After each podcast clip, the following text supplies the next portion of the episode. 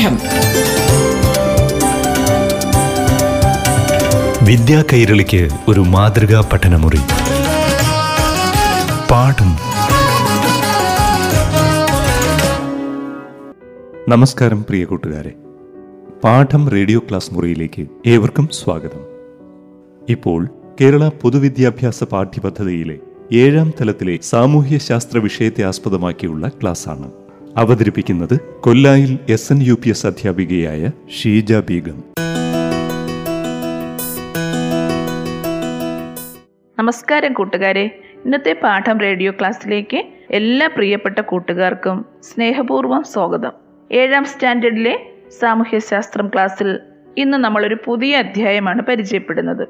നവകേരള സൃഷ്ടിക്കായി എന്ന എട്ടാമത്തെ അധ്യായമാണ് ഇന്നത്തെ ക്ലാസ്സിലൂടെ നിങ്ങളുമായി പങ്കുവയ്ക്കുന്നത്. ഈ പാഠഭാഗത്ത് കേരളത്തിൽ നിലനിന്നിരുന്ന സാമൂഹിക അസമത്വങ്ങളെക്കുറിച്ചും അനാചാരങ്ങളെക്കുറിച്ചുമൊക്കെയാണ് വിശദീകരിച്ചിരിക്കുന്നത്. ഇന്ത്യയുടെ പല ഭാഗങ്ങളിലും നിലനിന്നിരുന്ന ദുരാചാരങ്ങളെയും അവയ്ക്കെതിരെ രൂപം കൊണ്ട സാമൂഹ്യ പരിഷ്കരണ പ്രസ്ഥാനത്തെക്കുറിച്ചുമൊക്കെ മുൻ അധ്യായത്തിൽ നിന്ന് മനസ്സിലാക്കിയിട്ടുണ്ട് അല്ലേ ഇതേ കാലഘട്ടത്തിൽ തന്നെ കേരളീയ സമൂഹത്തിലും അസമത്വങ്ങളും അനാചാരങ്ങളും ഒക്കെ ഉണ്ടായിരുന്നു. അപ്പൊ ഇങ്ങനെയുള്ള അസമത്വങ്ങൾക്കും അനാചാരങ്ങൾക്കും എതിരെ പ്രവർത്തിച്ച ചില സാമൂഹ്യ പരിഷ്കർത്താക്കളെ പരിചയപ്പെടാം. ഈ സാമൂഹ്യ പരിഷ്കർത്താക്കളുടെ പ്രവർത്തന ഫലമായാണ് സമൂഹത്തിൽ പലതരം മാറ്റങ്ങളും വന്നിട്ടുള്ളത്. അപ്പൊ ഇങ്ങനെ സമൂഹത്തിൽ എന്തെല്ലാം മാറ്റങ്ങൾ ഉണ്ടായെന്ന് നമുക്കറിയണ്ടേ? ഈ അറിവുകളിലൂടെ സാമൂഹ്യ അസമത്വങ്ങളോ അനാചാരങ്ങളോ കണ്ടാൽ അതിനെതിരെ പ്രതികരിക്കാനുള്ള ഒരു മനോഭാവം കുട്ടികളായ നിങ്ങളിലും രൂപപ്പെടുത്തിയെടുക്കുക എന്നതാണ് ഈ യൂണിറ്റിന്റെ ലക്ഷ്യം. എന്തെല്ലാം സാമൂഹിക അനാചാരങ്ങളെക്കുറിച്ച് നിങ്ങൾക്കറിയാം? ജാതി ഉച്ചനീചത്വങ്ങൾ അഥവാ ജാതിയിൽ ഉയർന്നവനെന്നും താഴ്ന്നവനെന്നുമുള്ള വേർതിരിവ്. അതുപോലെ സതി ശൈശവിവാഹം ബഹുഭാര്യത്വം അടിമത്വം അയിത്തം തുടങ്ങിയ ദുരാചാരങ്ങളെക്കുറിച്ചൊക്കെ നിങ്ങൾ കഴിഞ്ഞ അധ്യായങ്ങളിലൊക്കെ മനസ്സിലാക്കിയിട്ടുണ്ട്. ഈ അധ്യായത്തിന്റെ തുടക്കത്തിൽ ഒരു കവിയുടെ ചിത്രം കൊടുത്തിരിക്കുന്നത് കണ്ടോ? ആരാണത്? മലയാളത്തിന്റെ മഹാകവിയായ കുമാരനാശാനാണ് അല്ലേ അദ്ദേഹത്തിന്റെ കവിതയിലെ ചില വരികളും ആ പാഠഭാഗത്തിന്റെ തുടക്കത്തിൽ കൊടുത്തിട്ടുണ്ട്. എന്താണ് ആ വരികൾ? തൊട്ടുകൂടാത്തവർ തീണ്ടിക്കൂടാത്തവർ ദൃഷ്ടിയിൽപ്പെട്ടാലും ദോഷമുള്ളോർ കെട്ടില്ലാത്തവർ തമ്മിലുണ്ണാത്തോരിങ്ങനെയൊട്ടല്ലോ ഹോ ജാതിക്കോമരങ്ങൾ മഹാകവി കുമാരനാശാന്റെ ദുരവസ്ഥ എന്ന കൃതിയിലെ ഏതാനും വരികളാണ് ഈ പാഠഭാഗത്തിന്റെ തുടക്കത്തിൽ കൊടുത്തിരിക്കുന്നത്. ഈ വരികളിൽ അന്ന് സമൂഹത്തിൽ നിലനിന്നിരുന്ന ചില സാമൂഹിക അവസ്ഥയാണ് സൂചിപ്പിച്ചിരിക്കുന്നത്. എന്തൊക്കെ അവസ്ഥകൾ അതിൽ നിന്ന് നിങ്ങൾക്ക് മനസ്സിലാക്കാൻ കഴിഞ്ഞു? തീണ്ടൽ തൊട്ടുകൂടായ്മ അതുപോലെ കണ്ടുകൂടായ്മ തുടങ്ങിയ അനാചാരങ്ങളൊക്കെ അതിൽ സൂചിപ്പിച്ചിട്ടുണ്ടല്ലേ? ഇതിലൂടെ ജാതി വിവേചനം എന്ന ദുരാചാരമാണ് കൂടുതലും പ്രതിഫലിക്കുന്നത്. അപ്പോൾ അതിനെക്കുറിച്ചൊക്കെ നമുക്ക് കൂടുതൽ കാര്യങ്ങൾ മനസ്സിലാക്കാം. ആ കാലഘട്ടത്തിൽ ജാതിയിൽ അധിഷ്ഠിതമായ ജാതി വ്യവസ്ഥയിൽ അധിഷ്ഠിതമായ ഒരു സമൂഹമായിരുന്നു ഉണ്ടായിരുന്നത്. എല്ലാ ജാതികൾക്കുള്ളിലും അന്ധവിശ്വാസങ്ങളും അനാചാരങ്ങളും ഒക്കെ ഉണ്ടായിരുന്നു. ജാതികളിൽ ഉയർന്നവരെന്നും താഴ്ന്നവരെന്നും അസമത്വം ഉണ്ടായിരുന്ന ഒരു കാലഘട്ടമായിരുന്നു അക്കാലത്ത് കേരള സമൂഹത്തിൽ. ജാതിയിൽ താഴ്ന്നവരെന്ന് വിശേഷിപ്പിച്ചിരുന്നവർ ഉയർന്ന ജാതിയിൽപ്പെട്ടവർ എന്ന് കരുതിയിരുന്ന ആൾക്കാർ നടക്കുന്ന വഴിയിലൂടെ പോലും സഞ്ചരിക്കാൻ അനുവാദം ഉണ്ടായിരുന്നില്ല. കൂടാതെ വേഷത്തിലും ഭാഷയിലും എല്ലാം ജാതി വ്യത്യാസം കാണാമായിരുന്നു. ആ ജാതിക്ക് അനുസൃതമല്ലാത്ത വസ്ത്രങ്ങളോ ആഭരണമോ ധരിച്ചാൽ വളരെ വലിയ കുറ്റമായിരുന്നു സമൂഹത്തിൽ. അതിന് തക്ക ശിക്ഷയും അവർക്ക് നൽകുമായിരുന്നു. അത്രയും നീചം ആയ അനാചാരങ്ങളാണ് ഇവിടെ ഉണ്ടായിരുന്നത്. തീണ്ടൽ അഥവാ അയിത്തം മണ്ണാപ്പേടി പുലപ്പേടി എന്നീ അനാചാരങ്ങളും ജാതി വിവേചനവുമായി ബന്ധപ്പെട്ടതാണ്. അയിത്തം എന്ന് പറഞ്ഞാൽ എന്താണ്? തീണ്ടൽ. ജാതിയിൽ ഉയർന്നവരെന്ന് കരുതുന്ന വിഭാഗക്കാരുടെ അടുത്ത് നിൽക്കാനോ അവർ സഞ്ചരിക്കുന്ന വഴിയിലൂടെ പോകാനോ ഒന്നും താഴ്ന്ന വിഭാഗക്കാർക്ക് അനുവാദം ഉണ്ടായിരുന്നില്ല അവർ ഇവരിൽ നിന്നും കൂടുതലായി അകലം കാണിക്കണം. അപ്പോൾ ഇങ്ങനെ താഴ്ന്ന വിഭാഗക്കാർ കാണിക്കേണ്ട അകലത്തിന് ഓരോ പ്രദേശങ്ങളിലും ഒരു നിശ്ചിത അളവും കൊടുത്തിരുന്നു. അതനുസരിച്ച് മാത്രമേ അവർക്ക് യാത്ര പോകാനോ ഒക്കെ കഴിയുമായിരുന്നുള്ളൂ. അതുപോലെ മറ്റൊരു ആചാരമാണ് മണ്ണാപ്പേടിയും പുലപ്പേടിയും എന്നറിയപ്പെടുന്നത്. അതെന്താണെന്ന് അറിയണ്ടേ പതിനേഴാം നൂറ്റാണ്ട് വരെ കേരളത്തിൽ നിലനിന്നിരുന്ന ഒരു സാമൂഹിക ആചാരമായിരുന്നു മണ്ണാപ്പേടിയും പുലപ്പേടിയും. ഇതനുസരിച്ച് താഴ്ന്ന ജാതിക്കാരെന്ന് കരുതപ്പെടുന്ന പുലയ സമുദായത്തിലോ മണ്ണാൻ സമുദായത്തിലോ ഒക്കെ പെട്ട പുരുഷന്മാർ ഉയർന്ന ജാതി എന്ന് അവകാശപ്പെടുന്ന വിഭാഗക്കാരിൽ നിന്നും സ്ത്രീകളെ സ്വന്തമാക്കിയിരുന്നതായി കരുതപ്പെടുന്നു. അതെങ്ങനെയെന്ന് വെച്ചാൽ ചില പ്രത്യേക മാസങ്ങളിൽ ഉയർന്ന ജാതിയിൽപ്പെട്ട സ്ത്രീകളെ നോക്കിയാൽ പോലും അവർക്ക് ഭ്രഷ്ട് കൽപ്പിച്ചിരുന്നു. ആ സ്ത്രീകൾക്ക് അവരുടെ കുടുംബത്തിൽ നിന്ന് ഭ്രഷ്ട് കൽപ്പിച്ചിരുന്നു. നോക്കിക്കഴിഞ്ഞാൽ അവരെ സ്വന്തമാക്കാനുള്ള അവകാശം ഈ താഴ്ന്ന വിഭാഗക്കാരായ മണ്ണാൻ വിഭാഗത്തിനും പുലയ വിഭാഗത്തിനുമൊക്കെ അനുവദിച്ചു കൊടുത്തിരുന്നു. പിന്നെ ഈ സ്ത്രീകൾ തിരിച്ച് അവരുടെ വീട്ടിലേക്ക് വരുന്നതിന് അനുവദിച്ചിരുന്നില്ല. അതായിരുന്നു അവരുടെ സമുദായത്തിലെ വിധി. ഈ ആചാരം പേടിച്ച സ്ത്രീകൾ അവരുടെ വീടുകളിൽ നിന്നും ആ ദിവസങ്ങളിൽ പുറത്തിറങ്ങാറേയില്ല. അത് കർക്കിടക മാസത്തിലാണെന്ന് കരുതപ്പെടുന്നുണ്ട്. ഇങ്ങനെ ഒരു ആചാരം ഉണ്ടായിരുന്നത്. അതുപോലെ ഉയർന്ന ജാതിക്കാർക്ക് മാത്രമേ വിദ്യാഭ്യാസം ചെയ്യാൻ പോലും അവകാശമുണ്ടായിരുന്നുള്ളൂ. വേഷഭൂഷാദികളിലും വിവേചനം ഉണ്ടായിരുന്നു എന്ന് നേരത്തെ പറഞ്ഞല്ലോ. കൂടാതെ ഹരിജനങ്ങൾക്ക് ക്ഷേത്രങ്ങൾ കിണറുകൾ കുളങ്ങൾ മുതലായ ഇടങ്ങളിൽ പ്രവേശനം നിഷേധിച്ചിരിക്കുകയും ചെയ്തിരുന്നു. ഇങ്ങനെ പല തരത്തിലും താഴ്ന്ന വിഭാഗക്കാരെ എന്ന സമൂഹത്തിൽ മുദ്രകുത്തിയവർക്ക് ഒരുപാട് പ്രയാസങ്ങൾ അനുഭവിക്കേണ്ടി വന്നിട്ടുണ്ട്. അപ്പൊ ഇത്തരം സാമൂഹിക അനാചാരങ്ങൾ ഇന്നും നിലനിന്നിരുന്നെങ്കിലുള്ള അവസ്ഥ ഒന്ന് ആലോചിച്ച് നോക്കിയേ. അപ്പൊ ഇതിനെതിരെ ധാരാളം സാമൂഹ്യ പ്രവർത്തകർ ഇതിനെതിരെ പ്രവർത്തിച്ചു. അവരുടെ പ്രവർത്തന ഫലമായാണ് ഇത്തരം അനാചാരങ്ങളൊക്കെ ഇവിടെ നിന്ന് മാറിയത്. കീഴ് ജാതിക്കാർ ഉയർന്ന ജാതിക്കാരെന്ന് അവകാശപ്പെടുന്നവരുടെ അടുത്ത് വരുന്നത് പോലും അവരെ അശുദ്ധരാക്കുമെന്നായിരുന്നു വിശ്വാസം. ബ്രാഹ്മണർക്കായിരുന്നു സമൂഹത്തിൽ ഉന്നത സ്ഥാനം നൽകിയിരുന്നത്. അതുപോലെ ഭാഷയിൽ പോലും കീഴ്ജാതിക്കാർക്ക് നിയന്ത്രണങ്ങൾ ഏർപ്പെടുത്തിയിരുന്നു. കീഴ്ജാതിക്കാർ ഞാൻ എന്ന് പറയാൻ പോലും അവകാശമില്ലായിരുന്നു. അവർ അടിയൻ എന്ന് മാത്രമേ അക്കാലത്ത് പറയാൻ പാടുള്ളൂ. അതുപോലെ വേഷത്തിലും നിയന്ത്രണങ്ങൾ ഉണ്ടായിരുന്നു. താഴ്ന്ന വിഭാഗക്കാരെ വേഗത്തിൽ തിരിച്ചറിയുന്നതിന് വേണ്ടി അരയ്ക്കുമേൽ വസ്ത്രം ധരിക്കാൻ അനുവദിച്ചിരുന്നില്ല. കീഴ്ജാതിക്കാർക്ക് മുടി വളർത്തണമെങ്കിൽ പോലും നികുതി കൊടുക്കണമായിരുന്നു. അപ്പൊ എന്തെല്ലാം ദുരാചാരങ്ങളാണ് ഈ ജാതി വ്യവസ്ഥയുമായി ബന്ധപ്പെട്ടുണ്ടായിരുന്നത്. കേരളത്തിലെ ക്ഷേത്രങ്ങളുടെ നാല് വശങ്ങളിലും വളരെ അകലത്തിൽ തീണ്ടൽ പലക ഗവൺമെന്റ് സ്ഥാപിച്ചിരുന്നു. അതിൽ സൂചിപ്പിച്ചിരിക്കുന്നത് തീണ്ടൽ ജാതിക്കാർ ഈ വഴിയെ സഞ്ചരിച്ചുകൂടാ എന്നാണ്. ഇതായിരുന്നു പഴയകാല കേരളം. ഉയർന്ന ജാതിക്കാരും താഴ്ന്ന ജാതിക്കാരും സഞ്ചാരവേളകളിൽ പരസ്പരം കാണാതിരിക്കാനും തൊടാതിരിക്കാനും ജാതി ശബ്ദം പുറപ്പെടുവിക്കണമായിരുന്നു. എന്തെല്ലാം ആചാരങ്ങളല്ലേ? അങ്ങനെ എന്താണ് അവർ ജാതി ശബ്ദം എങ്ങനെയാണ് പുറപ്പെടുവിക്കുന്നതെന്ന് നോക്കാം. ഉയർന്ന ജാതിക്കാർ വെളിയിൽ സഞ്ചരിക്കുമ്പോൾ പോ പോ എന്ന് പറഞ്ഞുകൊണ്ടിരിക്കും. അതായത് താഴ്ന്ന ജാതിക്കാരങ്ങാണ് ആ ഏരിയയിൽ വന്നു കഴിഞ്ഞാൽ അവരെ അവിടെ നാട്ടി പായിക്കുന്നതാണ്. എന്നാൽ താഴ്ന്ന ജാതിക്കാർ വഴി നടക്കുമ്പോൾ ഉയർന്ന ജാതിക്കാരുടെ മുമ്പിൽ പെടാതിരിക്കാൻ വഴിയെ വഴിയേ എന്ന ഉച്ചത്തിൽ വിനയസ്വരത്തിൽ വിളിച്ചു പറഞ്ഞുകൊണ്ടേയിരിക്കണം. അത് വളരെ നിർബന്ധമായിരുന്നു. അപ്പൊ ഇങ്ങനെയുള്ള ഒരുപാട് അനാചാരങ്ങൾ നിലനിന്നിരുന്ന കാലത്താണ് തെക്കേ ഇന്ത്യയിൽ നിന്നും ഒരു യോഗി വര്യൻ കേരളത്തിലെത്തുന്നത്. അതാരെന്ന് നിങ്ങൾക്കറിയാമോ? കേരളത്തെ ഭ്രാന്താലയം എന്ന് വിശേഷിപ്പിച്ചത് ആരായിരുന്നു? സമൂഹത്തിലെ ജാതീയ ഉച്ചനീചത്വങ്ങളും അനാചാരങ്ങളും ജന്മിത്വവും കൊടികുത്തി വാണിരുന്ന കാലത്താണ് ഇദ്ദേഹം കേരളത്തിലെത്തുന്നത്.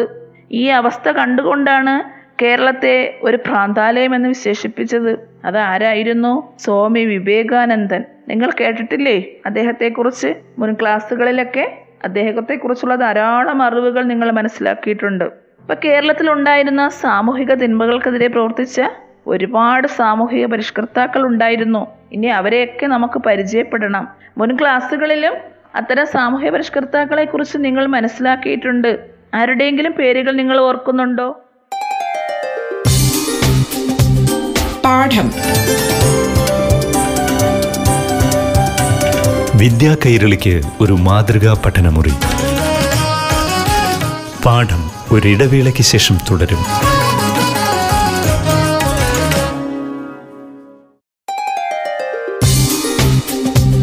പാഠം. വിദ്യാ കൈരളിക്ക് ഒരു മാതൃകാ പഠനമുറി. പാഠം തുടരുന്നു.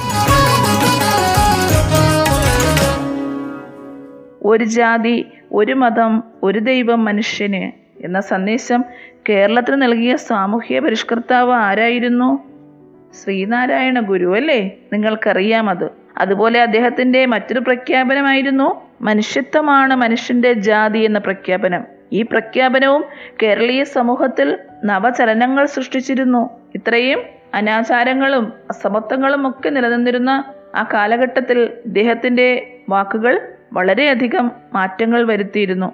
അതുപോലെ കേരളത്തിലെ ആദ്യകാല സാമൂഹിക പരിഷ്കർത്താക്കളിൽ ഒരാളായിരുന്നു വൈകുണ്ഠസ്വാമികൾ ഐത്തം എന്ന ദുരാചാരത്തിനെതിരെ പോരാടിയ സാമൂഹിക പരിഷ്കർത്താവായിരുന്നു ഇദ്ദേഹം. സവർണ ജാതിക്കാർ ഉപയോഗിച്ചിരുന്ന കിണറുകളിൽ നിന്നും വെള്ളം കോരാൻ താഴ്ന്ന വിഭാഗക്കാർ എന്ന് കരുതപ്പെട്ടവർക്ക് അവകാശമില്ലായിരുന്നു. ആ കാലഘട്ടത്തിൽ എല്ലാ ജാതിയിൽപ്പെട്ടവർക്കും വെള്ളം കോരാൻ കിണറുകൾ കുഴിച്ചുകൊണ്ടായിരുന്നു വൈകുണ്ഠസ്വാമി ഇങ്ങനെയുള്ള അവസ്ഥകളെ മാറ്റാൻ വേണ്ടി ശ്രമിച്ചത്. വൈകുണ്ഠസ്വാമികളാണ് സമപന്തി ഭോജനം സംഘടിപ്പിച്ചത്. എന്താണ് സമപന്തി ഭോജനം എന്നറിയണ്ടേ? ജാതിയിൽ ഉയർന്നവരും താഴ്ന്നവരും ഒരു സ്ഥലത്തിരുന്ന് ആഹാരം കഴിക്കാൻ പാടില്ലായിരുന്നു. അക്കാലത്ത് ഭക്ഷ്യവസ്തുക്കളായ അരി ചെറുപയർ കായ്കറികൾ തുടങ്ങിയവ ശേഖരിച്ചും അവ പാകം ചെയ്തും അവർണ സവർണ വ്യത്യാസമില്ലാതെ ഒരു പന്തിയിൽ ഇരുന്ന് ആഹാരം കഴിക്കാനുള്ള അവസരമാണ് സമപന്തി ഭോജനം എന്നത്. ഈ അവസരം സംഘടിപ്പിച്ചത് ആരായിരുന്നു? വൈകുണ്ഠ സ്വാമികളായിരുന്നു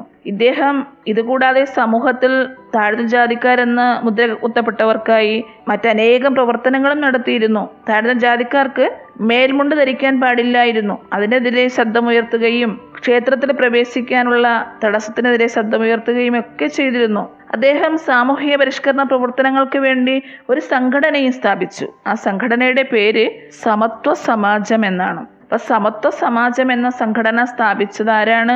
വൈകുണ്ഠസ്വാമികൾ. വൈകുണ്ഠ സ്വാമികൾ സമപന്തി ഭോജനം കൊണ്ടുവന്നത് ആരാണ് അതും വൈകുണ്ഠസ്വാമികൾ തന്നെ. തിരുവിതാംകൂറിൽ അവർണ വിഭാഗത്തിൽപ്പെട്ട ചാനാർ സ്ത്രീകൾക്ക് മുട്ടിന് താഴെ എത്തും വിധം മുണ്ടുടുക്കാനും മേൽമുണ്ട് ധരിക്കാനുള്ള അവകാശത്തിനു വേണ്ടി നടന്ന ലഹളയായിരുന്നു. ആയിരത്തി എണ്ണൂറ്റി അൻപത്തി ഒൻപതിൽ നടന്ന ചാനാർ ലഹള. ഈ ലഹളയ്ക്കും വൈകുണ്ഠ സ്വാമികളുടെ പ്രവർത്തനങ്ങൾ വളരെയധികം പ്രയോജനമായിരുന്നു. ചാനാർ എന്ന വിഭാഗത്തിനെ കൊണ്ട് സവർണ ജന്മിമാർ അടിമ വേല ചെയ്യിപ്പിച്ചിരുന്നു. തൊട്ടുകൂടായ്മ തീണ്ടിക്കൂടായ്മ മേൽമുണ്ട് ധരിക്കൽ നിരോധനം അതുപോലെ ക്ഷേത്രപ്രവേശന നിരോധനം തുടങ്ങി ചാനാർ സമൂഹം അന്ന് അനുഭവിച്ചിരുന്ന വിവേചനങ്ങൾക്കെതിരെ പ്രവർത്തിക്കാൻ തന്റെ ജീവിതം തന്നെ മാറ്റിവെച്ച ഒരു സാമൂഹിക പരിഷ്കർത്താവായിരുന്നു വൈകുണ്ഠസ്വാമികൾ. അദ്ദേഹത്തിന്റെ പ്രവർത്തനങ്ങളാണ് ചാനാർ ലഹളയ്ക്ക് പ്രചോദനമായത്. സമരക്കാർക്കെതിരെ സവർണ ഹിന്ദുക്കൾ ആക്രമണം അഴിച്ചുവിട്ടുവെങ്കിലും സമരം മൂർധന്യാവസ്ഥയിലായിരിക്കുമ്പോൾ തന്നെ തിരുവിതാംകൂർ ഗവൺമെന്റ് ചാനാർ സ്ത്രീകൾക്ക് ജാക്കറ്റും മേൽമുണ്ടും ധരിക്കാനുള്ള അവകാശം അനുവദിച്ചുകൊണ്ട് വിളംബരം പുറപ്പെടുവിക്കാൻ നിർബന്ധിതരായി. അപ്പോ അങ്ങനെ താഴ്ന്ന വിഭാഗം എന്ന് കരുതിയിരുന്നവർക്ക് മേൽമുണ്ട് ധരിക്കാനുള്ള അവകാശം നേടിക്കൊടുക്കാൻ നടന്ന ചാനാർ ലഹളയ്ക്ക്. അതുപോലെ ക്ഷേത്രപ്രവേശനത്തിനുള്ള അവകാശവും ഒക്കെ നേടിയെടുത്ത ചാനാർ ലഹളയ്ക്ക് പ്രചോദനമായത് ആരുടെ പ്രവർത്തനങ്ങളായിരുന്നു?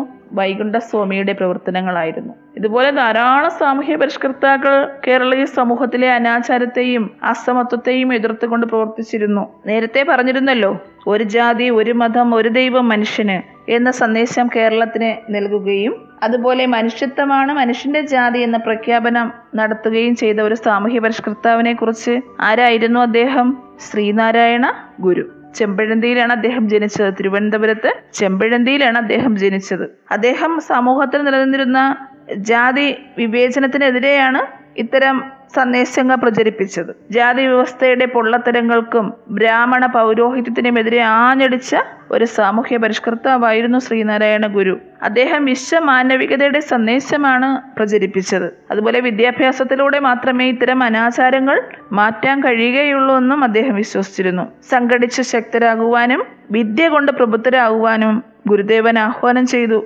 മനുഷ്യത്വം എന്ന് പറയുന്ന ഗുണവിശേഷണമാണ് മനുഷ്യന് ഏറ്റവും അനിവാര്യമായതെന്നാണ് അദ്ദേഹം പറഞ്ഞത്. എത്ര അർത്ഥവത്തായ വാക്കുകളല്ലേ? ബഹുഭാര്യത്വം ബഹുഭർത്തൃത്വം മരുമക്കത്തായം എന്നീ സമ്പ്രദായങ്ങളെയും മദ്യപാനത്തെയൊക്കെ ഇദ്ദേഹം ശക്തമായി എതിർത്തിരുന്നു. അതുപോലെ വിവാഹങ്ങൾ ലളിതമായ രീതിയിൽ നടത്താനും മുൻകൈ എടുത്ത ഒരു സാമൂഹ്യ പരിഷ്കർത്താവാണ് ഇദ്ദേഹം. ഇദ്ദേഹത്തിന്റെ പ്രവർത്തനങ്ങളുടെ പ്രധാനപ്പെട്ട ലക്ഷ്യം ജാതി വ്യവസ്ഥ ഇല്ലാതാക്കുക എന്നത് തന്നെയായിരുന്നു. എല്ലാ മതങ്ങളും ഒന്നാണെന്നും സർവമത സാഹോദര്യത്തിനു വേണ്ടി അക്ഷീണം പ്രയത്നിച്ചു. അദ്ദേഹം സർവമത സമ്മേളനങ്ങളും വിളിച്ചു ചേർത്തിട്ടുണ്ട്. ആലുവയിൽ അദ്ദേഹം വിളിച്ചു ചേർത്ത സർവമത സമ്മേളനത്തിലാണ് അതിന്റെ കവാടത്തിൽ പ്രവേശന കവാടത്തിൽ ഗുരു ഇങ്ങനെ കുറിച്ചു വെച്ചു. വാദിക്കുവാനും ജയിക്കുവാനുമല്ല അറിയാനും അറിയിക്കുവാനുമാണ് ഈ സമ്മേളനമെന്ന്. അപ്പോൾ മനുഷ്യത്വമാണ് മനുഷ്യന്റെ ജാതി എന്ന ഗുരുവിന്റെ പ്രഖ്യാപനം തന്നെ അദ്ദേഹം സമൂഹത്തിൽ ഉണ്ടാക്കിയ മാറ്റം ആ പ്രഖ്യാപനത്തിലൂടെ നമുക്ക് മനസ്സിലാക്കാൻ കഴിയും അല്ലേ? ഒരു പരിഷ്കൃത സമൂഹത്തെ രൂപപ്പെടുത്തുക എന്നതായിരുന്നു അദ്ദേഹത്തിന്റെ ലക്ഷ്യം.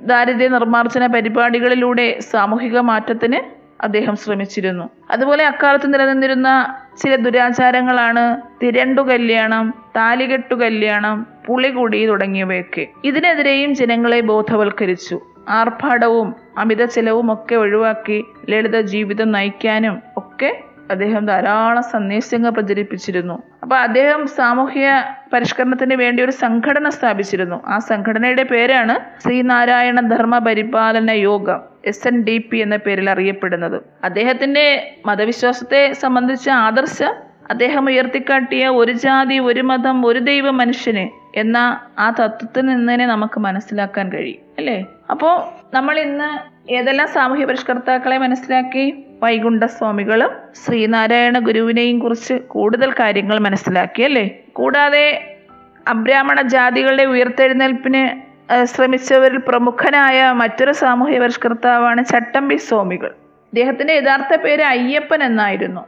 ഗുരുകുല വിദ്യാഭ്യാസ കാലമായിരുന്നല്ലോ പണ്ടുണ്ടായിരുന്നത്. അക്കാലത്ത് ക്ലാസ് നിയന്ത്രണത്തിന് ചട്ടങ്ങൾ നടപ്പിലാക്കാനുള്ള ചുമതലയാണ് അയ്യപ്പനെയാണ് ഏൽപ്പിച്ചത്. അതായത് ഇന്നത്തെ ക്ലാസ് ലീഡറിനെയൊക്കെ നമ്മൾ തിരഞ്ഞെടുക്കില്ലേ അതുപോലെ. അപ്പൊ ചട്ടങ്ങൾ നടപ്പിലാക്കാൻ ചുമതലയുള്ളയാൾ എന്ന അർത്ഥത്തിലാണ് ചട്ടമ്പി എന്ന പേര് വന്നത്. അങ്ങനെയാണ് ഈ അയ്യപ്പൻ പിൻകാലത്ത് ചട്ടമ്പി സ്വാമികൾ എന്നറിയപ്പെട്ടത്. അദ്ദേഹവും സമൂഹത്തിലെ അനാചാരങ്ങൾക്കെതിരെ പ്രതികരിച്ച ഒരു സാമൂഹ്യ പരിഷ്കർത്താവാണ്. ബ്രാഹ്മണ മേധാവിത്വത്തിനും പ്രാകൃതമായ ചടങ്ങുകൾക്കും അനാചാരങ്ങൾക്കുമെതിരെ അദ്ദേഹം പ്രതികരിച്ചിരുന്നു. അദ്ദേഹവും ജാതി സമ്പ്രദായത്തെ ശക്തമായി എതിർത്തിരുന്നു. അദ്വൈത ദർശനം പ്രചരിപ്പിക്കുകയും ചെയ്തു.